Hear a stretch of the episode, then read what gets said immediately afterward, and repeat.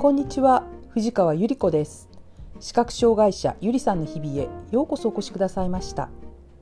視覚障害者となって8、9年ぐらい経ちますがこの間たくさんの人々に歩いている時にお手伝いをいただきました。自立訓練を始まる前までは誘導されて歩くすなわち目の見える人の右腕肘の少し上に左手で捕まって共にまっすぐ前を見て歩くことを知りませんでした。特に最初の頃は何よりも誘導を受けることはすなわち敗北者になったという意味不明なしかし当時としては実に重大な思い込みのためにお手伝いしましょうかという申し出に結構ですと跳ねつけていることが多かったです。今思うとちょっと失礼な物言いだったなと反省しきりです。白状歩行訓練が終了して同行援護つまりガイドヘルパーさんとも歩くようになり家族の者も少しずつ誘導の仕方歩いている時の周りの状況を知らせる声かけのタイミングなどを知ってくれて感謝とともに私もこの頃誘導されな慣れてきたかなと思えるようになりました。私なりに思うのは誘導されて歩くことは相手とのチームワークだということです。百戦錬磨の歩行訓練士やガイドヘルパーというプロフェッショナルと歩く時も慣れ親しんだ家族や友人の時も駅で街角で善意の助け手の人と歩く時もチームワークなんですね。相手を信じそれでも自分の安全は自分で確認するという責任を放棄しないこと。それが大事なことだと思うのです。少し先に階段です。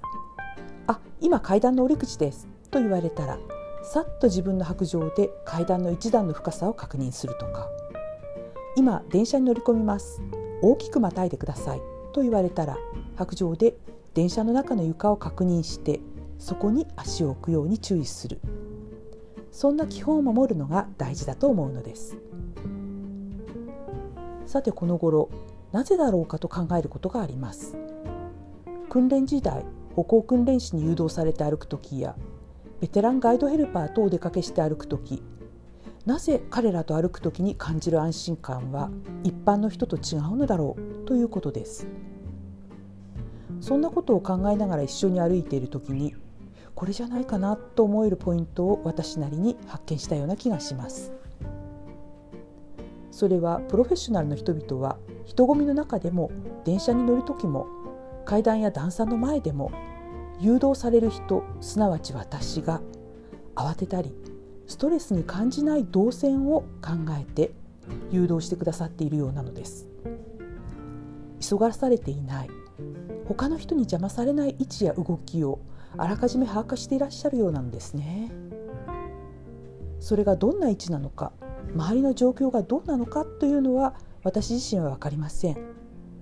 しかしなぜか周囲との間合いにゆとりを感じるのです。